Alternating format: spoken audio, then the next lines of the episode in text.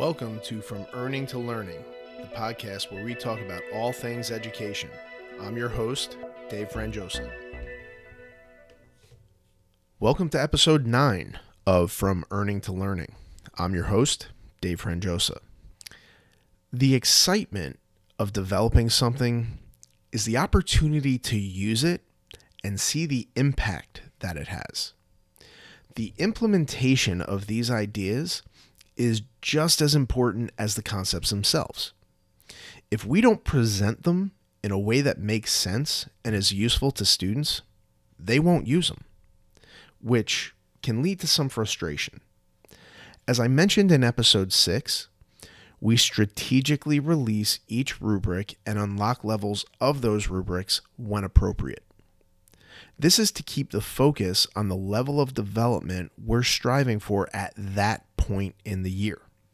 We don't want students looking ahead and trying to accomplish things that we haven't prepared them for yet. It's also important to explicitly discuss at the beginning of the year how important these rubrics are, as they are the foundation for all communication for the remainder of the year. As you introduce a new level, make sure to discuss how the expectation is changing and provide some helpful hints as to how students can meet these new challenges. Get students used to using these as a resource to discuss their progress and develop questions about the support that they need to continue in their learning. The way I use these falls into three main categories student self assessment, peer feedback, and teacher feedback. In all aspects of their classroom experience, I want them to think about learning in the same way and use the same language when discussing it. We're trying not to split their attention, which is a concept from cognitive load theory. I'll discuss that more in detail in episode 11. Self assessment is a powerful tool in learning that, in my opinion, is not used often enough. The effect size of setting standards for self judgment is 0.62. And metacognitive strategies such as awareness of strengths and areas of opportunity and reflection, to name a couple, have an effect size of 0.60.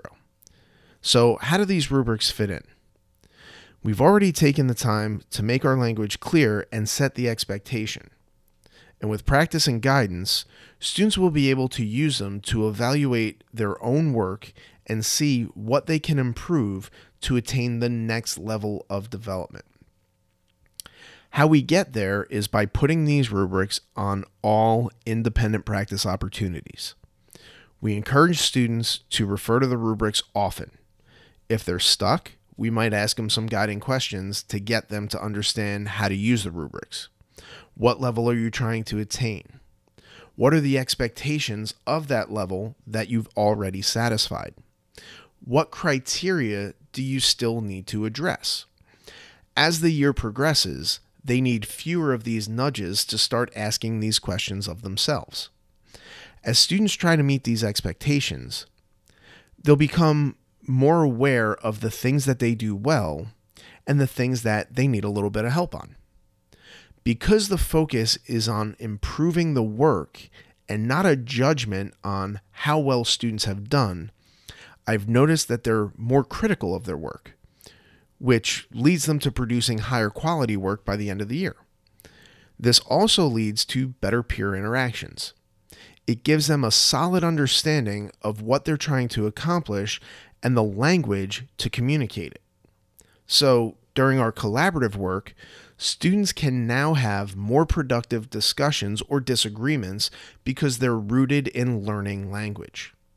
The discussion is no longer about what needs to be done, it shifts to was it approached in a way that addresses the expectation? I'm always so impressed when I hear students passionately defending their decisions and arguing from evidence.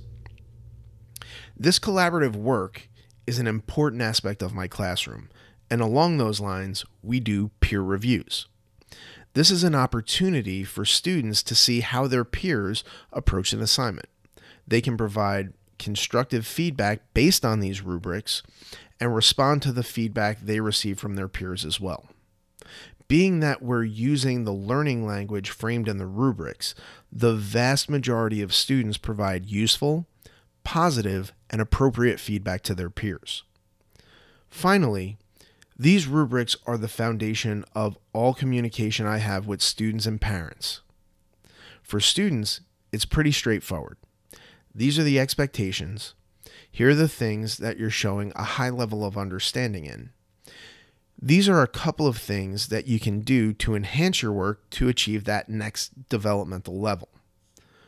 The bonus of making the academic feedback so streamlined is it opens the opportunity for me to have more personal conversations with students and to get to know them individually. Parent communication has been extremely positive since this switch as well. It's been years since I've had a negative parent in- interaction. Now, that's not to say that all parents fully understand or agree with what we're doing, but it's clear we have an expectation and a plan that's been communicated to all students. Rather than bickering over whether or not a student deserves an extra point to get a higher grade, we discuss the strengths and areas of opportunity.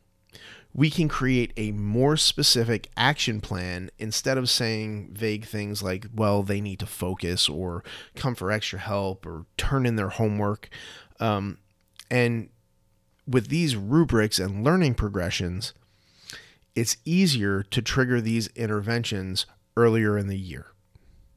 Our focus is always on student improvement.